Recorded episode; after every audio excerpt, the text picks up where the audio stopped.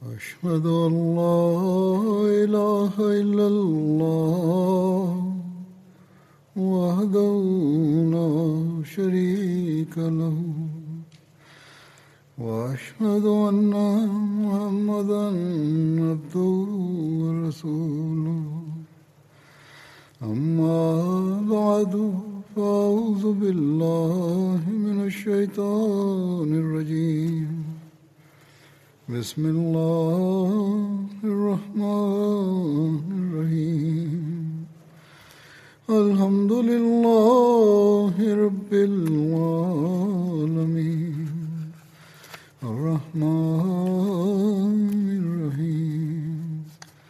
مالك يوم الدين. إياك نعبد وإياك نستعين اهدنا الصراط المستقيم. صراط الذين أنعمت عليهم. غير المغضوب عليهم ولا الضالين.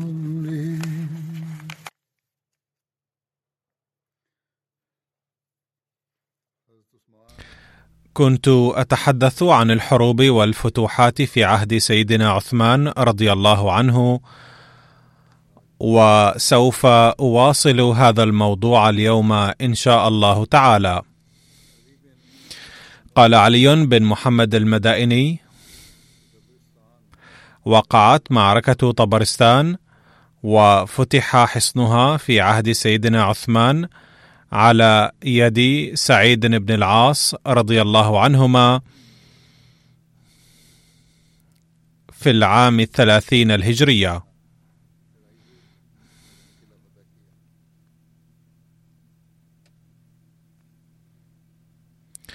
كذلك كان الفتح في معركة ذات الصواري في عام واحد وثلاثين هجرية. ولم يرد مكان محدد لهذه المعركة في معظم كتب التاريخ، وقال العلامة ابن خلدون إنها وقعت في الإسكندرية. وقيل أن المسلمين خاضوا معركة ضد الروم في العام الواحد والثلاثين من الهجرة وسميت بذات الصواري.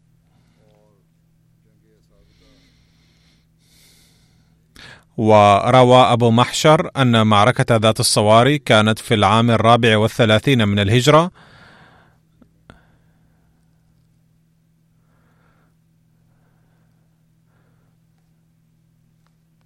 بينما وقعت معركة الأسابدة في العام الواحد والثلاثين هجرية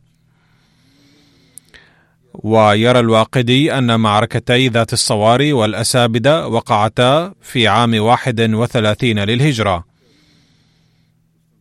عندما هزم عبد الله بن أبي سعد بن أبي سرح رضي الله عنه الفرنجة والبربرة في أفريقيا والأندلس اغتاظت الروم غيظا شديدا. فاجتمعت عند قسطنطين بن هرقل وخرجت لمحاربة المسلمين بجيش عظيم لم يرى له مثيل منذ ظهور الإسلام حتى اليوم. كان في هذا العسكر الذي خرج لقتال المسلمين خمسمائة سفينة.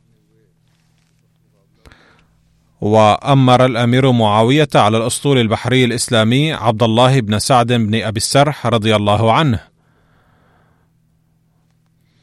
ولما تقابل الجيشان وقعت معركة حامية الوطيس وكتب الله الفتح للمسلمين في النهاية ولاذ قسطنطين وفلول جنده بالفرار. أما فتح أرمينيا فيرى الواقدي أنه كان في السنة الواحدة والثلاثين هجرية على يد حبيب بن مسلم الفهري.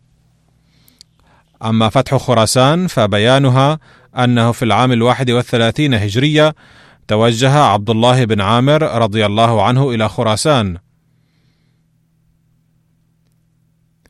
ففتح أبرهة ومدينة طوس وآبي ورد ونصاح حتى وصل إلى سرخس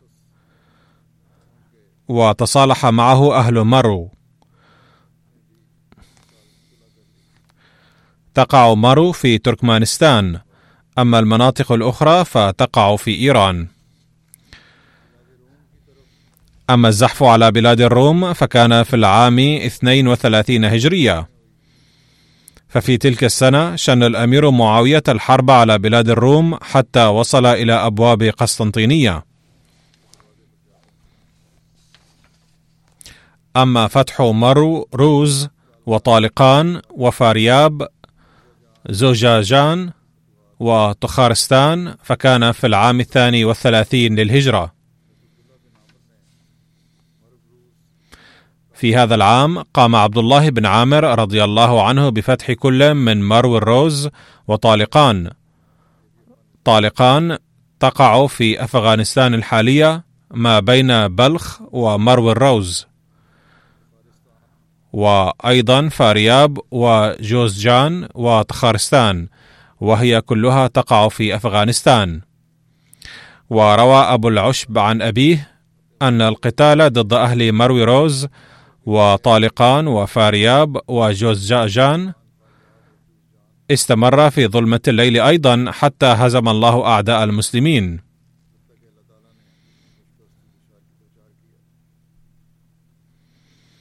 جعل الأحنف بن قيس كتيبة من الفرسان تحت إمرة الأقرع بن حابس.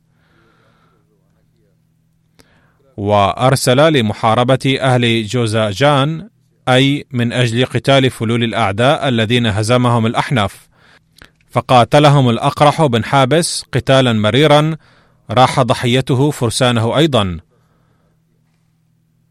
غير أن الله تعالى كتب الفتح للمسلمين. أما فتح بلخ فكان في العام الثاني والثلاثين للهجرة.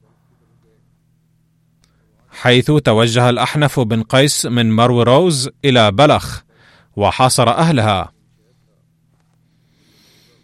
علما أن بلخ كانت أهم مدن خراسان القديمة وهي أقدم مدينة في أفغانستان وقد صارت بلخ القديمة اليوم أنقاضا وتقع مدينة بلخ على الشاطئ الأيمن لنهر بلخ على بعد 12 كيلومترا.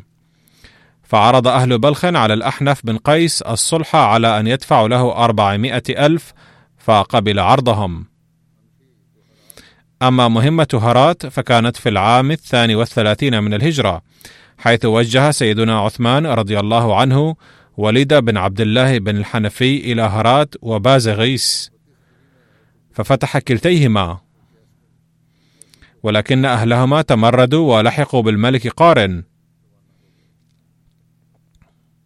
فجعل عبد الله بن عامر قيس بن الهيثم نائبا له على خراسان وسار إلى هرات وبازغيس وكان الملك قارن قد جهز جيشا عظيما لقتال المسلمين. فسلم قيس بن الهيثم الإمارة إلى عبد الله بن الحازم وخرج بالمدد لينصر عبد الله بن عامر. ولما كان جند العدو كثيري العدد فخرج عبد الله بن الحازم لقتال الملك قارن بجند قوامه أربعة آلاف وأرسل ستمائة جندي ككتيبة رائدة ثم خرج وراءها. وصلت الكتيبة إلى جند قارن عند منتصف الليل وأغارت عليه فأصاب العدو الخوف من الهجوم المفاجئ وقبل أن يصل باقي جنود المسلمين إلى ساحة القتال هزم الأعداء هزيمة نكراء وقتل قارن فتتبع المسلمون فلول جنوده وقتل كثير منهم وأسروا. ووصل الإسلام إلى القارة الهندية في عهد عثمان رضي الله عنه. كتب الإمام يوسف في كتابه الخراج نقلا عن الإمام الزهري. فتحت مصر والشام في عهد خلافة عمر رضي الله عنه. وفتحت أفريقيا وخراسان ومناطق من السند في عهد عثمان رضي الله عنه. ونجد رواية أخرى تتحدث عن وصول الإسلام إلى القارة الهندية حيث ورد أن عثمان رضي الله عنه أرسل في خلافته عبد الله بن معمر مع كتيبة إلى مكران والسند. فأبلى بلاء حسنا في فتوحات مكران وجعل فيما بعد أميرا على الأراضي المفتوحة في تلك النواحي. وورد عن مجاشع بن مسعود السلمي رضي الله عنه أنه جاهد أعداء الإسلام في كابول عاصمة أفغانستان وهو أمير الجيش المسلم. ويرى المؤرخون أن كابول كانت تقع داخل حدود الهند حينها.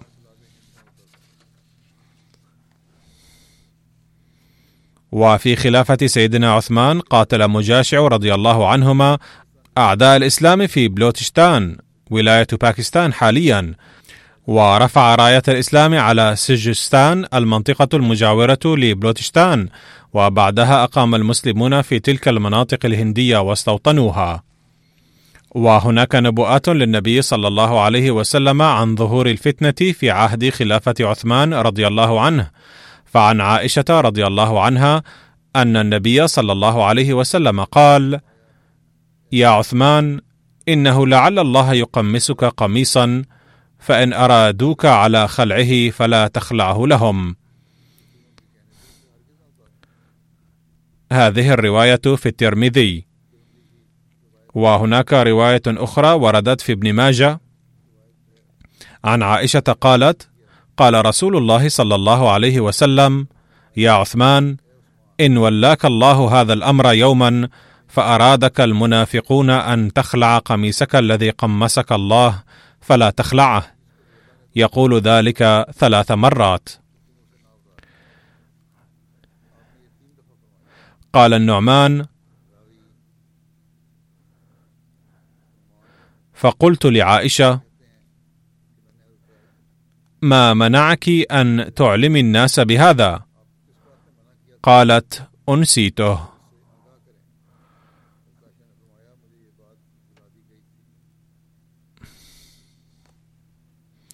عن كعب بن عجرة قال ذكر رسول الله صلى الله عليه وسلم فتنة فقربها أي أخبر أنها لقريبة.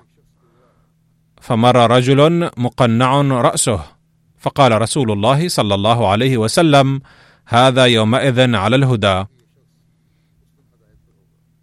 فوثبت فأخذت بضبعي عثمان. أي أخذت الرجل المار المقنع من يديه فإذا هو عثمان رضي الله عنه. ثم استقبلت رسول الله صلى الله عليه وسلم فقلت هذا؟ قال هذا. عن عائشة قالت قال رسول الله صلى الله عليه وسلم في مرضه وددت أن عندي بعض أصحابي. قلنا يا رسول الله ألا ندعو لك أبا بكر؟ فسكت. قلنا ألا ندعو لك عمر؟ فسكت. قلنا ألا ندعو لك عثمان؟ قال نعم. فجاء فخلا به. فجعل النبي صلى الله عليه وسلم يكلمه ووجه عثمان يتغير. قال قيس فحدثني أبو سهلة مولى عثمان أن عثمان بن عفان قال يوم الدار إن رسول الله صلى الله عليه وسلم عهد إلي عهدا فأنا صائر إليه. وقال علي في حديثه وأنا صابر عليه. ويوم الدار هو اليوم الذي حاصر فيه المنافقون سيدنا عثمان رضي الله عنه في بيته ثم قتلوه بكل وحشية.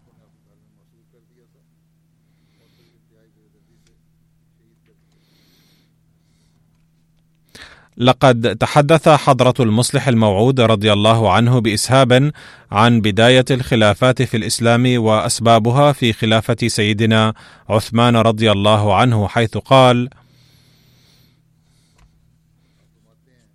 كان كل من عثمان وعلي رضي الله عنهما من كبار المخلصين الأوائل في الإسلام وكذلك كان أصحابهما هم من أفضل ثمرات الإسلام. إن الطعن في تقواهما وأمانتهما إنما هو بمنزلة وصم الإسلام بالعار. وأيما مسلم تأمل في هذه الحقيقة بصدق القلب لا بد وأن يتوصل إلى أنهما أسمى وأرفع من أي نوع من التحزب.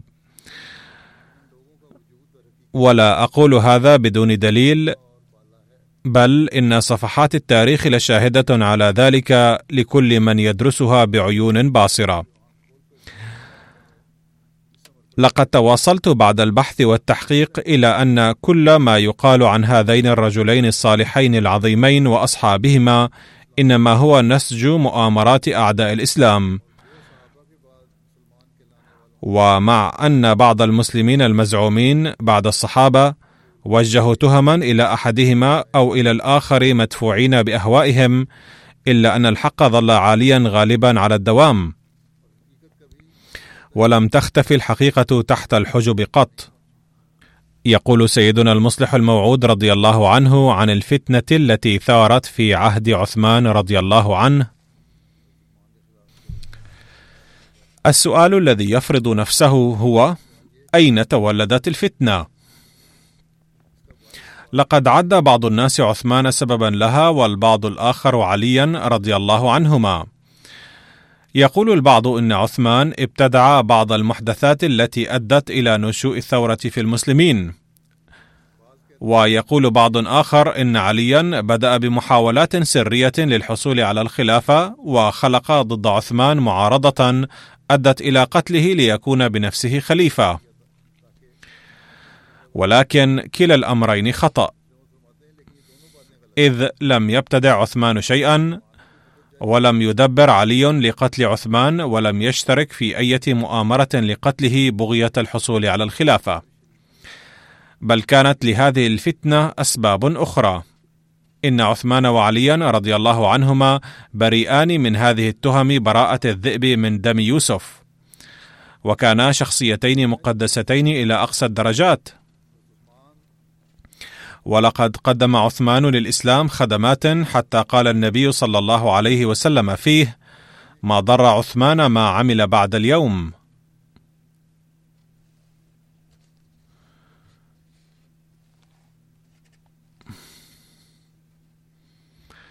يتابع سيدنا المصلح الموعود رضي الله عنه قائلا ولكن ليس المراد من ذلك أن الله لن يؤاخذ عثمان حتى لو انحرف عن الإسلام. بل المراد هو أنه قد تحلى بصفات متميزة وقد تقدم في الحسنات حتى استحال أن يصدر منه عمل يخالف أوامر الله تعالى. فلم يكن ممكنا لعثمان أن يشرع شيئا معارضا لتعاليم الإسلام كما لم يكن ممكنا لعلي أن يقوم بتخطيط سري للحصول على الخلافة.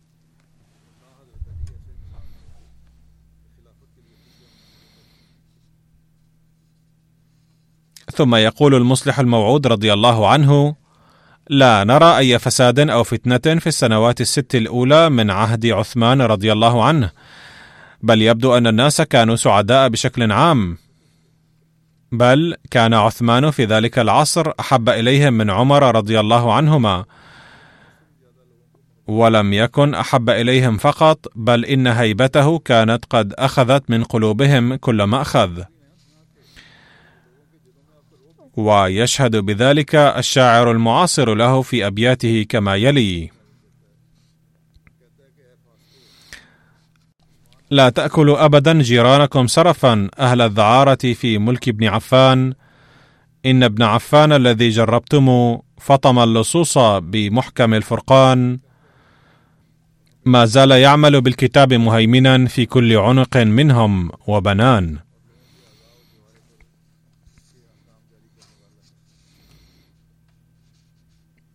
ثم أطلت حركة برأسها في السنة السابعة من عهده.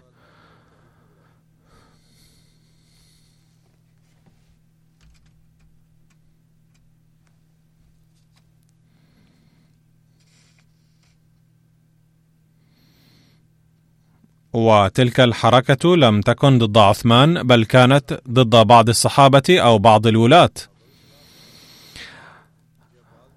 ويقول الطبري بأن عثمان كان يراعي حقوق الناس رعاية تامة. والذين لم يسبقوا بالإسلام فما كانوا يحظون بالاحترام في المجالس كالسابقين فيه. وما كانوا ينالون نصيبا متساويا من الحكم أو الأموال. وبعد مرور فترة من الزمن على هذا المنوال بدأ بعض الناس يمتعضون من هذا التفضيل ويعتبرونه ظلما. ولكنهم كانوا يخافون عامة المسلمين وما كانوا يظهرون أفكارهم علنا خشية معارضتهم بل كانوا يؤلبون الناس ضد الصحابة سرا. وإذا وجدوا مسلما جاهلا بحقيقة الأمور أو اعرابيا أو عبدا معتقا فتحوا أمامه سجل شكاويهم المزعومة. وكان بعض الناس يجارونهم إما لجهلهم الحقيقة أو رغبة في الحصول على جاه أو مكانة. وهكذا ظل هذا الحزب يزداد ويكثر عدده رويدا رويدا. عندما تكون فتنة ما على وشك النشوب تجتمع لها الأسباب بشكل غير عادي. فمن ناحية ثارت ثائرة بعض الحساد ضد الصحابة ومن ناحية ثانية فإن الحماس الذي ينشأ في بداية الأمر في قلب كل من يتحول من دينه إلى دين جديد كان قد ضعف في قلوب المسلمين الجدد الذين لم يتربوا على يدي النبي صلى الله عليه وسلم ولم يجدوا فرصة لصحبة الذين تربوا في صحبته صلى الله عليه وسلم. بل ظن كل واحد منهم اثر انضمامه إلى الإسلام بأنه تعلم كل شيء. فبفتور حماسهم للإسلام تضاءلت سيطرته على قلوبهم وبدأوا يرون سعادتهم في المعاصي التي كانوا متورطين فيها قبل إسلامهم. وحين عوقبوا على جرائمهم عزموا على إبادة الذين عاقبوهم بدلا من أن يصلحوا أنفسهم. وفي نهاية المطاف تسبب هؤلاء في إحداث فجوة واسعة في الإسلام. كان مركزهم في المدينة ولكن الأغرب من ذلك أنه قد حدث في المدينة نفسها حادث يوحي أن بعض الناس في ذلك الحين كانوا يجهلون الإسلام كما يجهله كثير من الذين يعيشون في الزوايا المظلمة اليوم. لقد تزوج حمران بن أبان امرأة في عدتها فنكل به عثمان وفرق بينهما ونفاه من المدينة إلى البصرة. يتبين من هذا الحادث كيف كان بعض الناس يزعمون أنهم علماء الإسلام بمجرد دخولهم الإسلام وما كانوا يشعرون بحاجة إلى البحث والتحقيق في الأمور الدينية.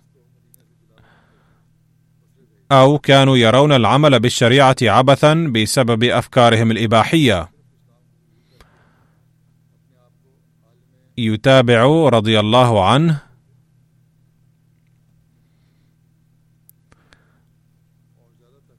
الحق أن الفتنة كلها كانت نتيجة مكيدة سرية. وبناتها الحقيقيون اليهود. وقد اشترك فيها بعض المسلمين الذين كانوا قد مرقوا عن الدين طمعا في منافع دنيوية.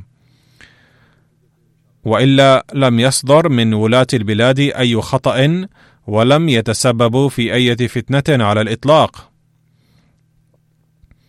كان خطأهم الوحيد إن صح التعبير أن عثمان رضي الله عنه كان قد ولاهم هذه المهمة.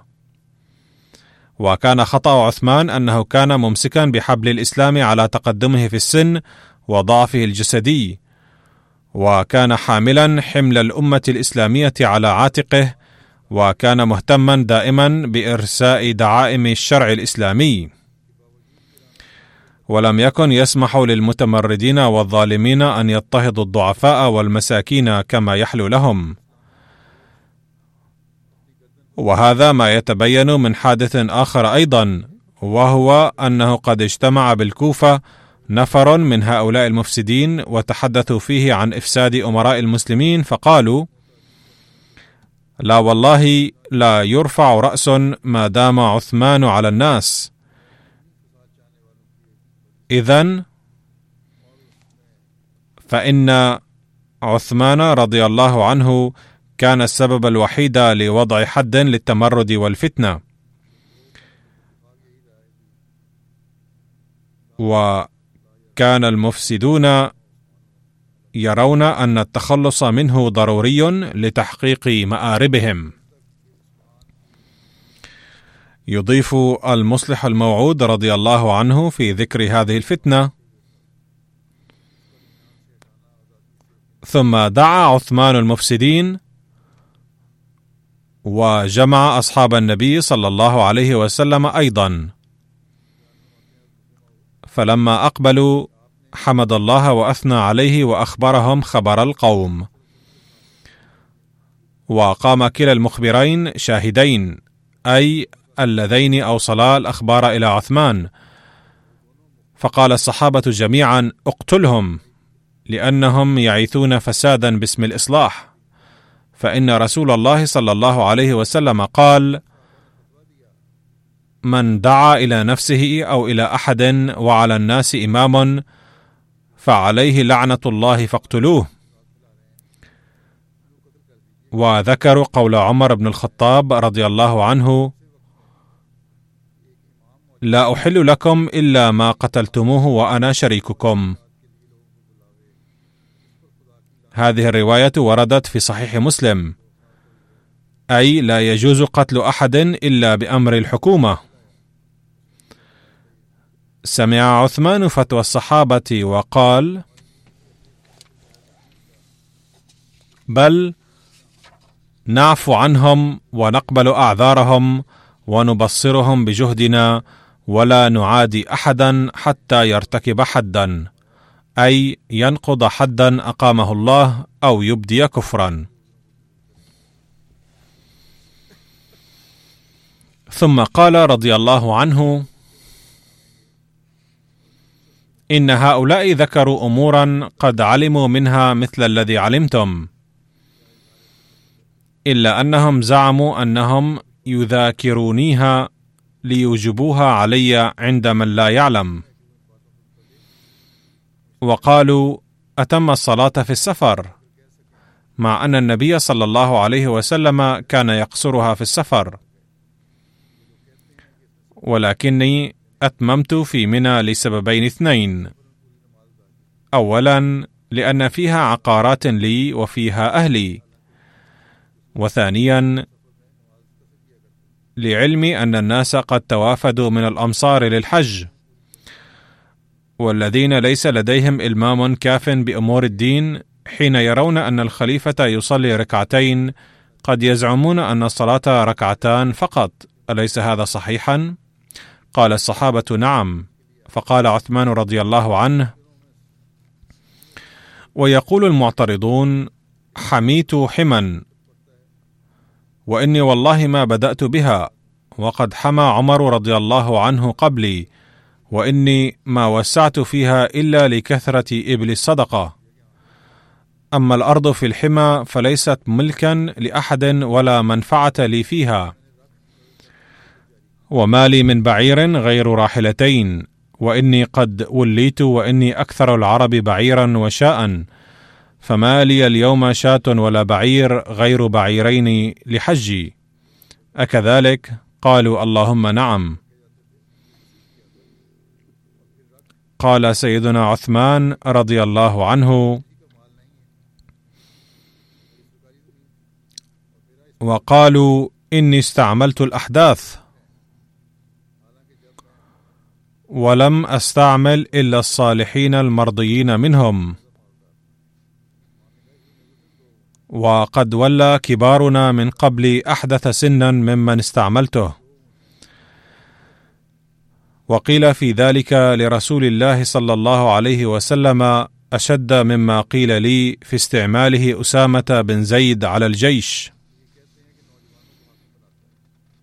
أليس كذلك؟ قال الصحابة اللهم نعم. ثم قال عثمان رضي الله عنه إنهم يعيبونني أمام الناس ولكن يذكرون لهم الواقعات الحقيقية.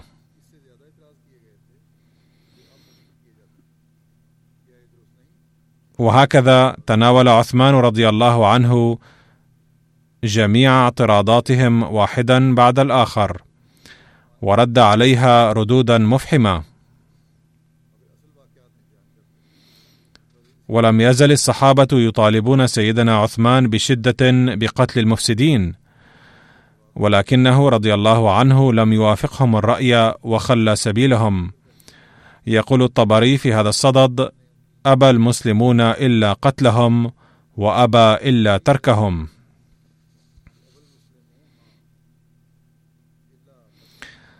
لقد تبين من هذا الحادث كم كان المفسدون يلجؤون إلى صنوف الخداع والتزوير.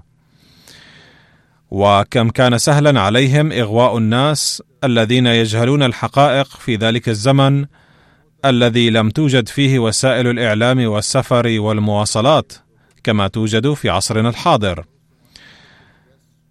والحق أنه لم يكن لديهم أدنى مبرر لإثارة الفساد والفتنة. لم يكن الحق معهم ولم يكونوا مع الحق بل كانت نشاطاتهم كلها مبنية على الكذب والتزوير. كانت رحمة عثمان تحميهم من العقاب وإلا لمزقهم الصحابة تمزيقا. إذ ما كان لهؤلاء المسلمين القدامى أن يروا الأمن والسلام الذي قد حازوه ببذل أرواحهم يتلاشى هكذا بمكائد بعض الأشرار. وكانوا يرون أنه لو لم يعاقب هؤلاء المفسدون عاجلا لانقلبت الدولة الإسلامية راسا على عقب قريبا. أما عثمان رضي الله عنه فكان رحمة متجسدة. وكان يسعى كل السعي أن يهتدي مثيرو الفتن بشكل من الأشكال ولا يموتوا على الكفر. لذا ظل يمهلهم ويؤخر عقابهم على تمردهم الصارخ معتبرا إياه مجرد محاولة للتمرد. كما يتبين من هذا الحادث أيضا أن الصحابة كانوا براء تماما من هؤلاء المفسدين. وهذا يتضح اولا من تصريح المفسدين أنفسهم حيث قالوا بأنه لا يحالفهم من أهل المدينة إلا ثلاثة أشخاص. فلو كان الصحابة مع المفسدين لذكروا أسماءهم أيضا. وثانيا لقد أثبت الصحابة عمليا أنهم يستنكرون تصرفات المفسدين ويعتبرون أعمالهم منافية للشريعة بحيث لم يروا عقوبتهم عليها إلا القتل. فلو كان الصحابة مع المفسدين أو لو كان أهل المدينة أو معظمهم متفقين معهم لما احتاج هؤلاء إلى مزيد من المكر والتحايل إذ كان بإمكانهم أن يقتلوا سيدنا عثمان لتوهم وينتخبوا مكانه شخصا آخر خليفة. ولكننا نجد أن حياة هؤلاء المفسدين نفسها كانت قد صارت رهن إشارة سيوف الصحابة المسلولة بدلا من أن يهددوا حياة عثمان رضي الله عنه وما رجعوا إلى بلادهم ناجين من القتل إلا نتيجة رفق ورحمة ذلك الشخص الرحيم الكريم الذي كانوا يخططون لقتله ويثيرون الفتنة والفساد ضده لهذه الدرجة. الحق أن ضغينة هؤلاء المفسدين وبعدهم عن التقوى يبعث على استغراب شديد إذ لم يستفيدوا من هذا الحادث أيضا. لقد فندت جميع مطاعنهم تفنيدا وكشف زيف كل تهمهم التي وجهوها إلى عثمان رضي الله عنه. لقد شاهدوا رحمة عثمان ولطفه وكان بقاء كل واحد منهم على قيد الحياة دليلا على أنه لم يكن لعثمان رضي الله عنه في رحمته مثيل على وجه الأرض في وقته. ولكنهم بدلا من أن يتوبوا عن ذنوبهم ويندموا على اعتدائهم ويتراجعوا عن شرورهم ازدادوا احتراقا في نار الغيظ والغضب. وحسبوا إفحام عثمان إياهم إهانة لهم. واعتبروا عفوه عنهم حسن تخطيط منهم. فعادوا إلى ديارهم يخططون لتنفيذ ما تبقى من مؤامرتهم. هذا الذكر جار وسوف أتناول الباقي في الخطبة القادمة إن شاء الله. أما الآن فأود أن أذكر محاسن بعض الإخوة الذين توفوا إلى رحمة الله في الأيام الأخيرة وأبدأ بذكر الشهيد عبد القادر من بازيد خيل بفيشارو والذي استشهد في الحادي عشر من فبراير. إنا لله وإنا إليه راجعون. كان الشهيد في العيادة مع بعض الأحمديين الذين اجتمعوا هنالك لصلاة الظهر. إذ دق الجرس من قبل غرفة المرضى ففتح الشهيد عبد القادر الباب فأطلق عليه النار شاب جاء متنكرا كمريض فأصيب المرحوم بجراح بالغة حيث أصابته طلقتان في صدره فنقل إلى المشفى من فوره ولكنه توفي بسبب جراحه وهو في الخامسة والستين من عمره. إنا لله وإنا إليه راجعون. لقد ألقى البوليس القبض على القاتل أو أخذه الناس وسلموه للشرطة. كانت عائلة الشهيد تواجه هي والعائلات الأحمدية الأخرى ظروفا معادية صعبة للغاية منذ فترة.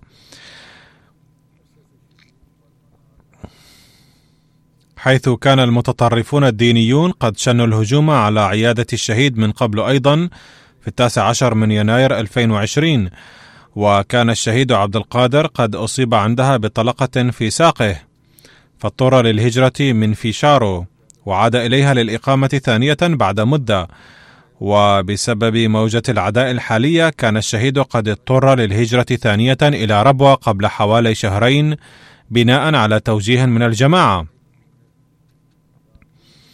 وأقامت عائلته في ربوة غير أنه عاد إلى العيادة في بازيت خيل ليواصل وظيفته وكان مقيما هناك لقد دخلت الأحمدية في عائلة الشهيد على يد جده السيد نظام الدين أحمد حيث كان له شرف البيعة على يد الخليفة الأول رضي الله عنه والانضمام إلى الأحمدية.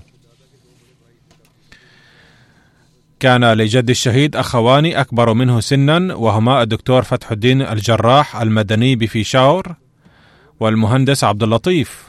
كان الدكتور فتح الدين قد سمع دعوة سيدنا المسيح الموعود عليه السلام في عام 1902 عندما كان طالبا فذهب لزيارته عليه السلام في قاديان ولكنه لم يبايعه وكان عليه السلام قد مسح رأسه حنانا وقال إنه ولد طيب جدا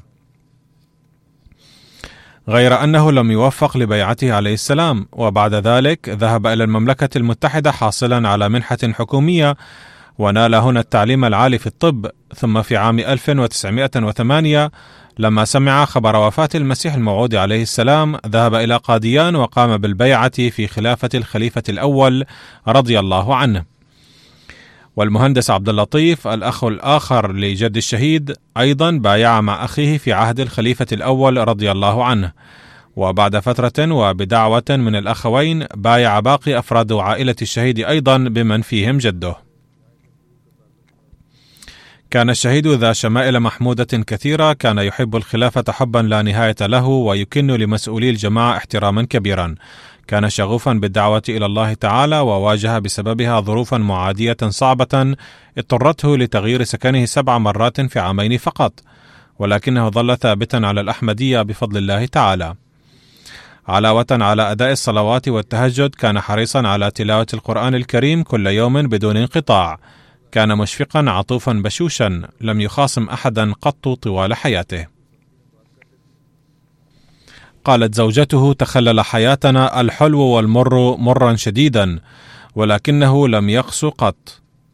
كنت أحيانا أتكلم معه بكلام قاس ومع ذلك كان يرد علي بلطف ورفق دائما.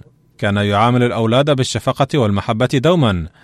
كان يتمنى الشهادة بشدة وكان كثيرا ما يقول إذا جاء وقت الاختبار فسوف أفضل الموت على الابتعاد عن الخلافة الأحمدية. وكتبت أيضا لقد بلغ من خشوعه في الصلاة أنه كان يطيل السجود جدا حتى إن أهل البيت كانوا أحيانا يلمسون جسده مخافة أن يكون قد أصابه مكروه وهو ساجد. لقد وفق الله الشهيد لخدمة الجماعة أيضا بصفته منتظم التربية في بازيت خيل لقد ترك الشهيد المرحوم وراءه أرملته السيدة ساجدة قادر وأربعة أبناء وخمس بنات. رفع الله درجات الشهيد المرحوم وكان وليا ناصرا لورثته ووفق أولاده وأولادهم للاستمرار في فعل الخيرات التي كان يفعلها.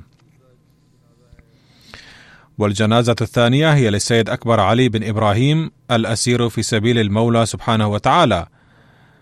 كان المرحوم من سكان شوكة أباد كولوني بمحافظة ننغانا وتوفي في السادس عشر من فبراير 2021 إثر نوبة قلبية وهو في السجن بشيخور بورا. إنا لله وإنا إليه راجعون.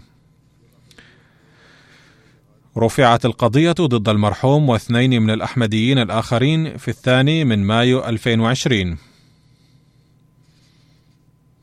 وكانت هناك في المحكمة العليا جلسة في شهر أكتوبر من أجل توثيق كفالتهم في المحكمة العليا.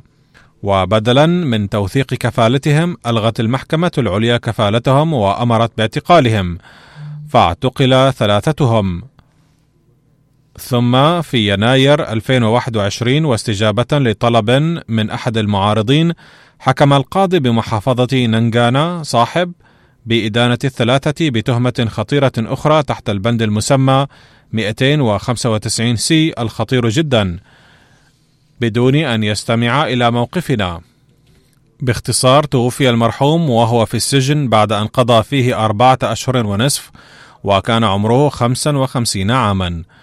كان بفضله تعالى منضما إلى نظام الوصية لقد دخلت الأحمدية في عائلته عن طريق والده السيد إبراهيم الذي بايع مع أخيه السيد إسماعيل في عام 1920 في عهد الخليفة الثاني رضي الله عنه. لقد التحق السيد أكبر علي بالجيش وخدم فيه 23 عاما على منصب رقيب أول، ثم تقاعد من الجيش قبل 16 عاما، وبعد ذلك ظل يعمل كحارس. كان أمينا وشجاعا. وكان يعمل قبل أسره كحارس لأحد البنوك وحدث أن شكاه أحد المعارضين إلى مدير البنك وقال له بأنك وظفت أكبر علي إلا أنه كافر فقال مدير البنك أشاهد صباح كل يوم عند وصولي هنا تسجيل كاميرات المراقبة وأرى فيه أن أكبر علي يؤدي النوافل ويتلو القرآن ويصوم رمضان فكيف يمكن أن يكون مثل هذا الشخص كافرا؟ يبدو أن هذا المدير كان شجاعا. لقد خدم بصفته رئيسا لجماعته ست سنوات وقبل وفاته كان يخدم كسكرتير المال في الجماعة. كان مواسيا للفقراء ومرتبطا بجميع أفراد عائلته بأواصر المحبة والوداد. كانت لديه رغبة عارمة في الدعوة إلى الله وكان دائما يتكلم بكلام مدعوم بالأدلة مما أدى إلى تعرضه للمعارضة. واضطر لترك وظيفته كحارس بسبب المعارضة نفسها. لقد ترك خلفه أرملتين السيدة زينب بيبي والسيدة فضيلة بيبي وابنا عمره تسعة عشر عاما وبنتا عمرها ستة عشر عاما غفر الله تعالى له ورحمه ورفع درجاته وكان حافظا وناصرا لأولاده ووفقهم لاقتفاء أثره في كسب الحسنات التي كان يقوم بها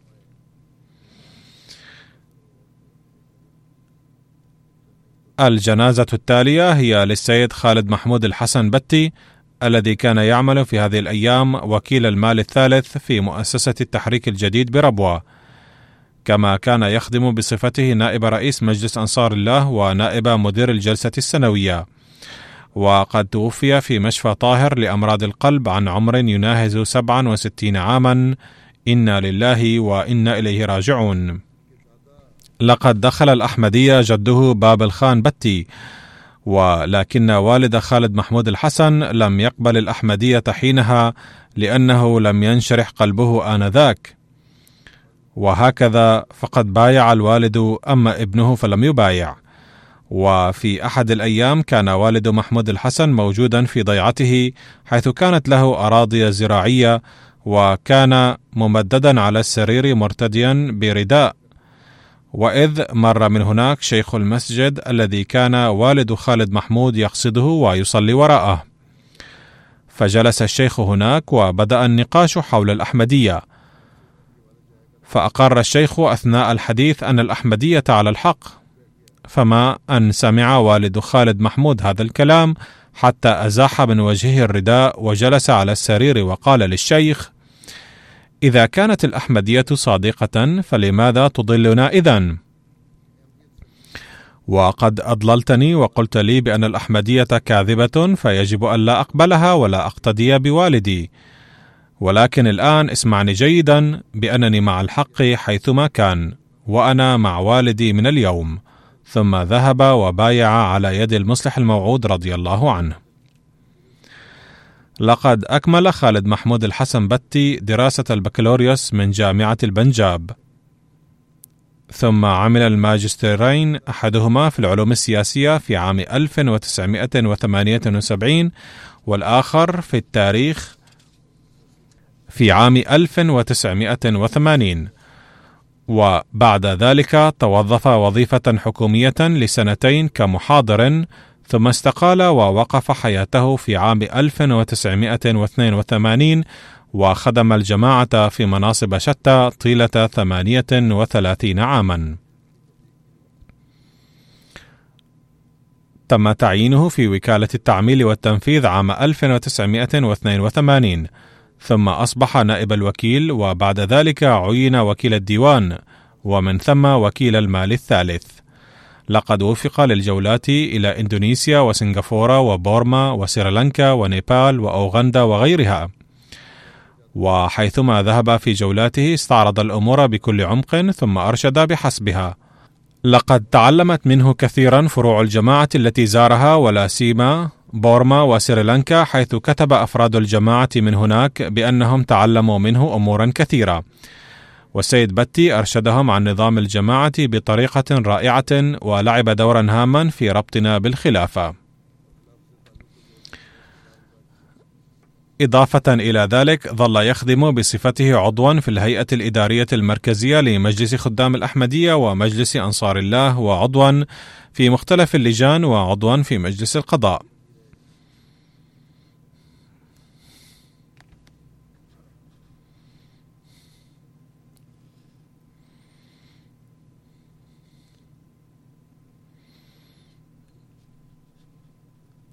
زوجته هي السيدة نصرة ناهد.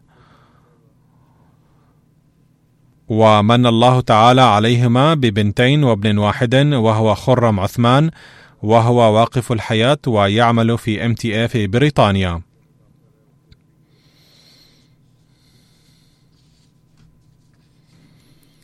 تقول زوجته لقد قال لوالده بعد إكماله دراسة الماجستير في العلوم السياسية بأنه يريد أن يعمل الماجستير في التاريخ أيضا. فرد عليه والده قائلا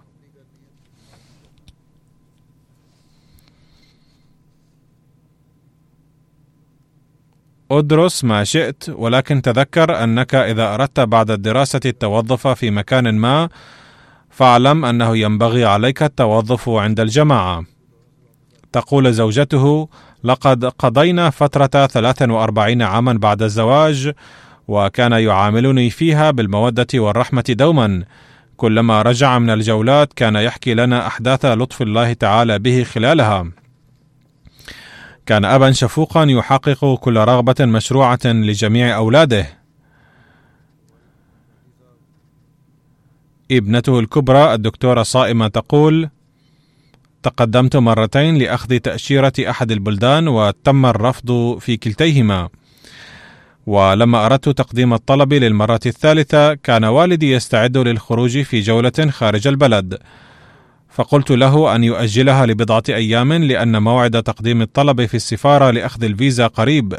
فقال لا يسعني ذلك فاذهبي أنت لوحدك.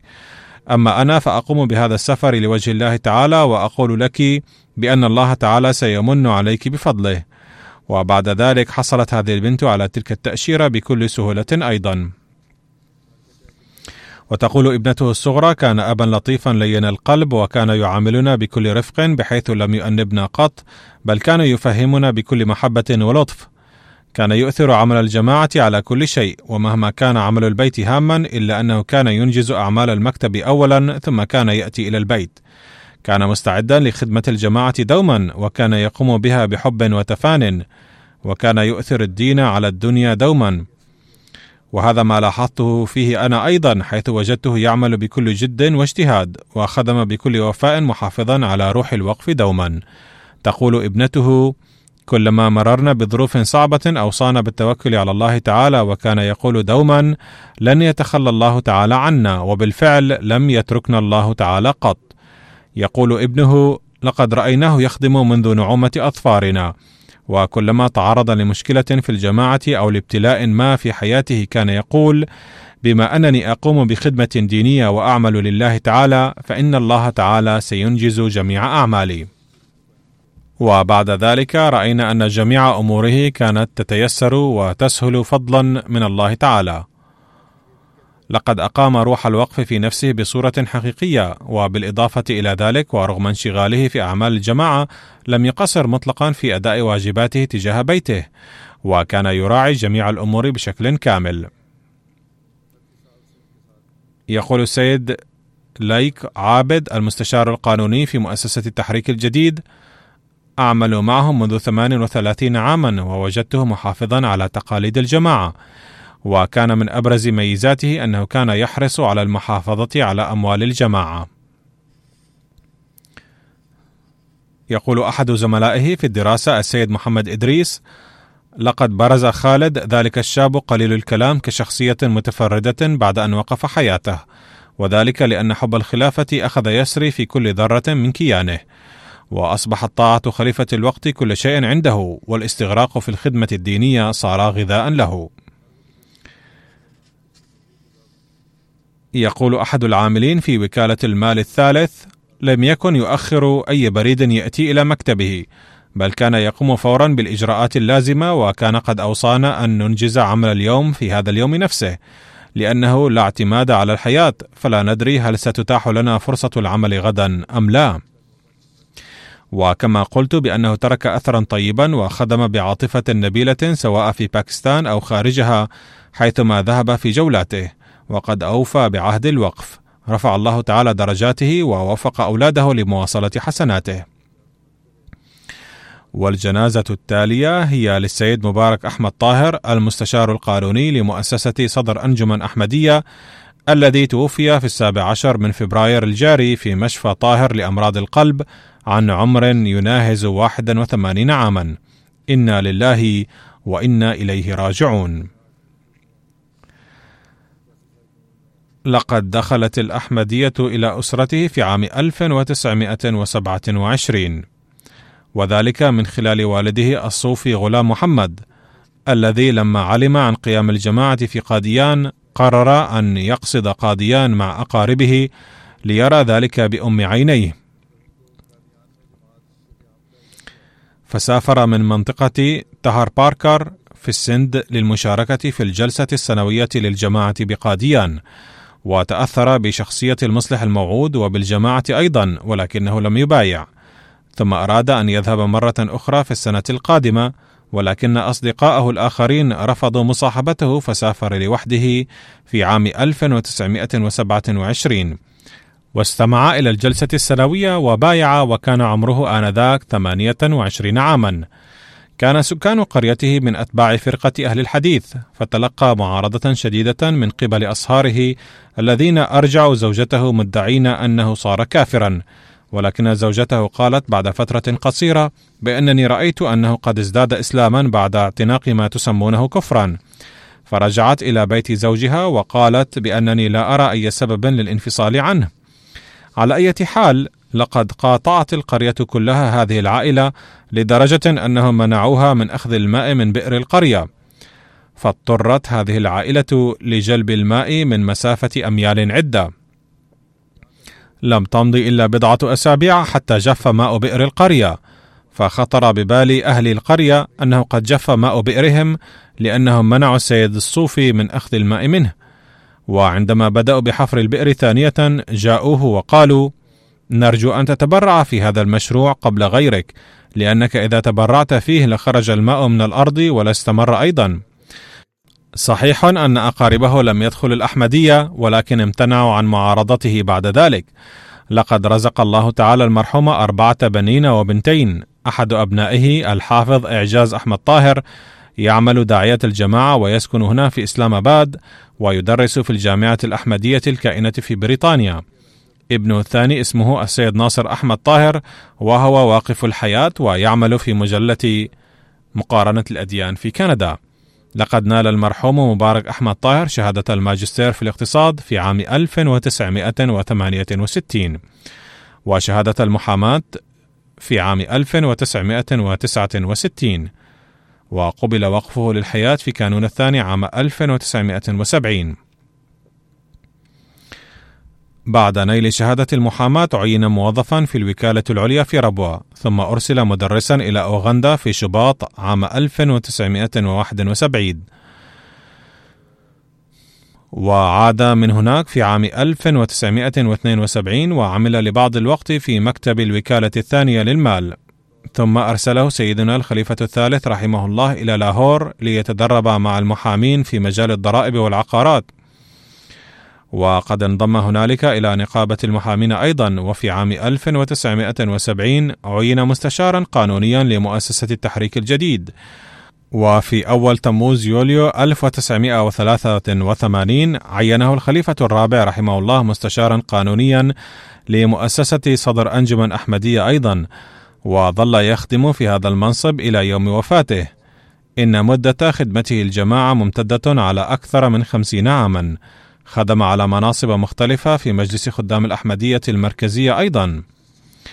تقول زوجته السيدة راشدة بروين أنه كان دائما يدخل البيت مبتسما ويسلم ويصلي ثم يأكل الطعام.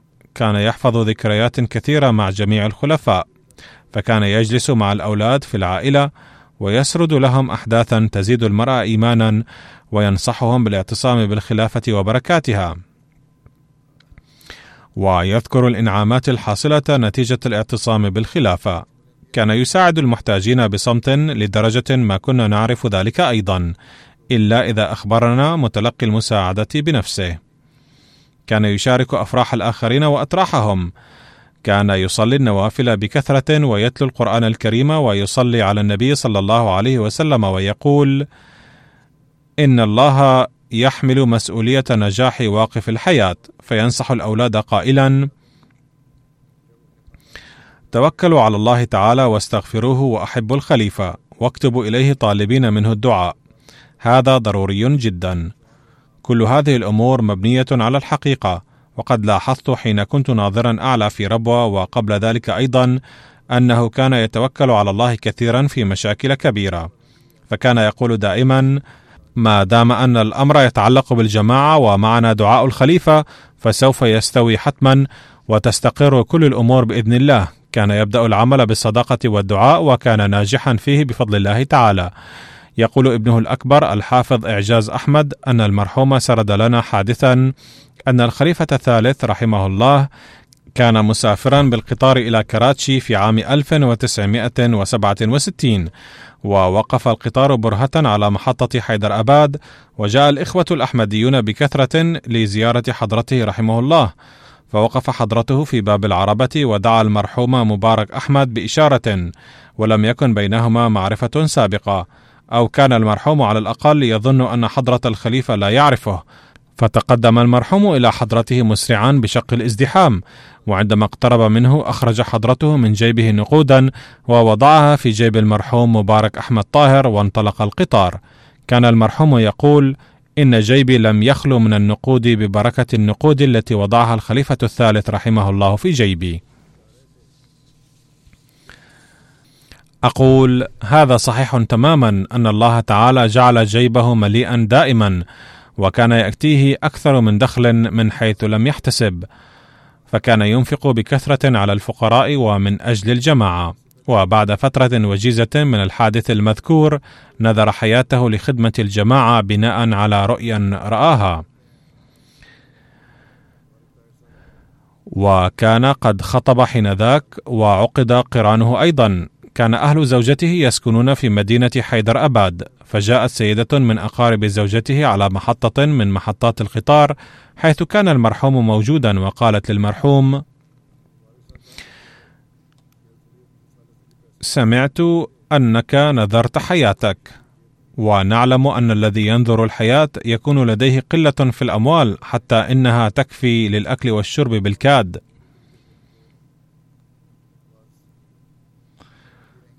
فقال المرحوم فورا لقد سبق أن عقد القران فقط ولم يتم الزفاف بعد. فإن كنت مرتابة في هذا الأمر فيمكنك أن تفسخي قران ابنتك. قال هذا وانصرف ساخطا. قد أبدى غيرة فقدرها الله تعالى وأعطاه سعة مالية كبيرة مع كونه واقف الحياة. كان يعمل مستشارا قانونيا للجماعة في عهد الخليفة الثالث رحمه الله وكان يسافر كثيرا لمتابعة القضايا. وكان يسافر باستخدام وسائل المواصلات العادية إذ لم تكن سهولة السفر بالسيارة متوفرة في ربوة في تلك الأيام. وكان الخليفة الثالث رحمه الله قد أمره أن يخبره بعودته فورا كلما عاد من السفر.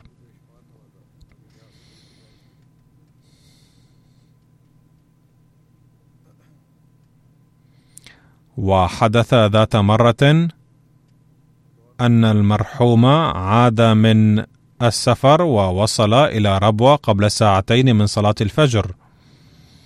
وظن أن الخليفة قد يكون نائما أو يصلي التهجد فلم يرد أن يضايق الخليفة قبيل صلاة الفجر وسيخبره عند الصلاة فرآه حضرته في الصلاة وسأله: متى أتيت؟ قال: لقد وصلت يا سيدي قبل ساعة ونصف أو ساعتين من الآن. قال حضرته: لو أخبرتني بمجيئك لنمت أنا أيضا قليلا إذ كنت أنتظرك وأفكر فيك هل وصلت بخير أم لا. يقول ابن المرحوم: عندما أردت نذر حياتي والالتحاق بالجامعة الأحمدية قال لي: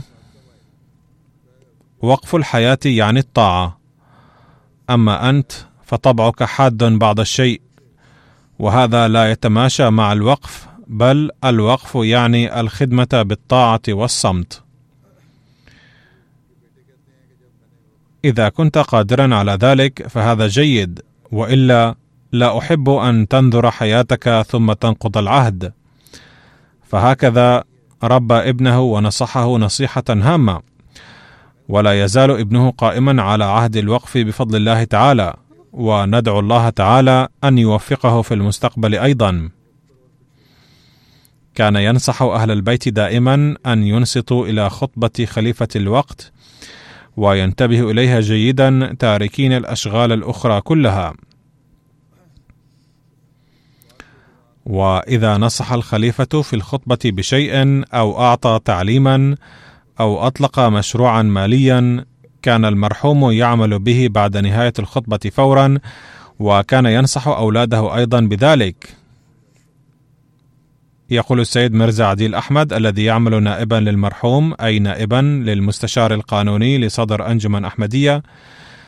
كان المرحوم محبا صادقا للخلافة وكان إيمانه بالدعاء راسخا جدا كلما واجه مشكلة أو عملا صعبا وكان الذهاب لإنجازه ضروريا له. قال لقد دعوت كثيرا في النوافل وتصدقت أيضا. والآن نكتب رسالة إلى الخليفة طلبا للدعاء وسترى أن الله تعالى سيحل المشاكل ببركة دعائه. كان رجلا غيورا ولكن إذا اضطر من أجل الجماعة للتوسل إلى أدنى خادم في المكتب لم يشعر بالعار في ذلك ابدا. وكان يستخدم كل وسيلة متاحة ومناسبة للتواصل مع كبار المسؤولين في الدوائر الرسمية. وذات مرة أخذت الأنجمن قرارا ولكن المرحوم كان يرى أنه لو عمل بهذا القرار لكان من شأنه أن يسفر عن تأثير سلبي على الجماعة. فقال لي يبدو أن هذا القرار ليس صائبا فلنكتب رأينا إلى الخليفة إذ إن من واجبنا أن نوصل رأينا إلى خليفة الوقت وستكون البركة في قراره. يقول الدكتور سلطان أحمد مبشر كان يعرف جيدا أسلوب إنشاء العلاقات مع المسؤولين في الحكومة وكان يستخدم تلك العلاقات لصالح الجماعة دائما. كانت الابتسامة تعم وجهه دون أن تبدو على وجهه آثار القلق. كان يضطر للذهاب لمتابعة قضايا الجماعة في أحلك الظروف أيضا إلى أماكن فيها الخطر على الحياة إلى جانب أخطار أخرى. ولكن هذا البطل الشجاع لم يقصر قط في أداء واجباته. وكما قلت من قبل إن الله تعالى أعطاه سعة مالية كبيرة. كان يربح أحيانا مبالغ كبيرة عن طريق سندات الادخار وذات مرة ربح مبلغا قدره خمسة ملايين روبية ودفع 60% منها في مساعدة المحتاجين والفقراء.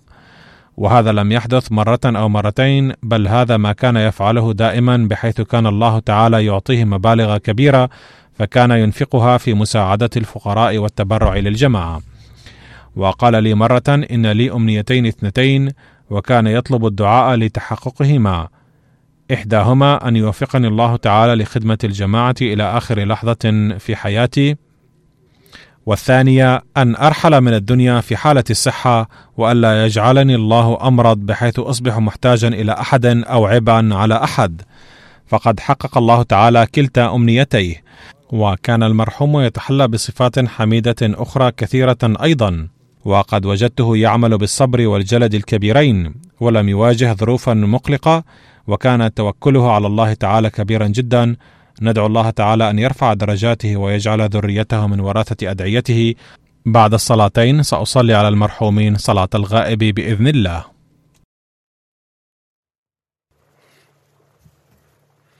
الحمد لله الحمد لله نحمده ونستعينه ونستغفره ونؤمن به ونتوكل عليه. ونعوذ بالله من شرور أنفسنا ومن سيئات أعمالنا. من يهده الله فلا مضل له ومن يضلل فلا هادي له. ونشهد أن لا إله إلا الله ونشهد أن محمدا عبده ورسوله. عباد الله رحمكم الله. إن الله يأمر بالعدل واللسان وإيتاء ذي القربى وينهى عن الفحشاء والمنكر والبغي يعظكم لعلكم تذكرون اذكروا الله يذكركم ودوه يستجب لكم ولذكر الله أكبر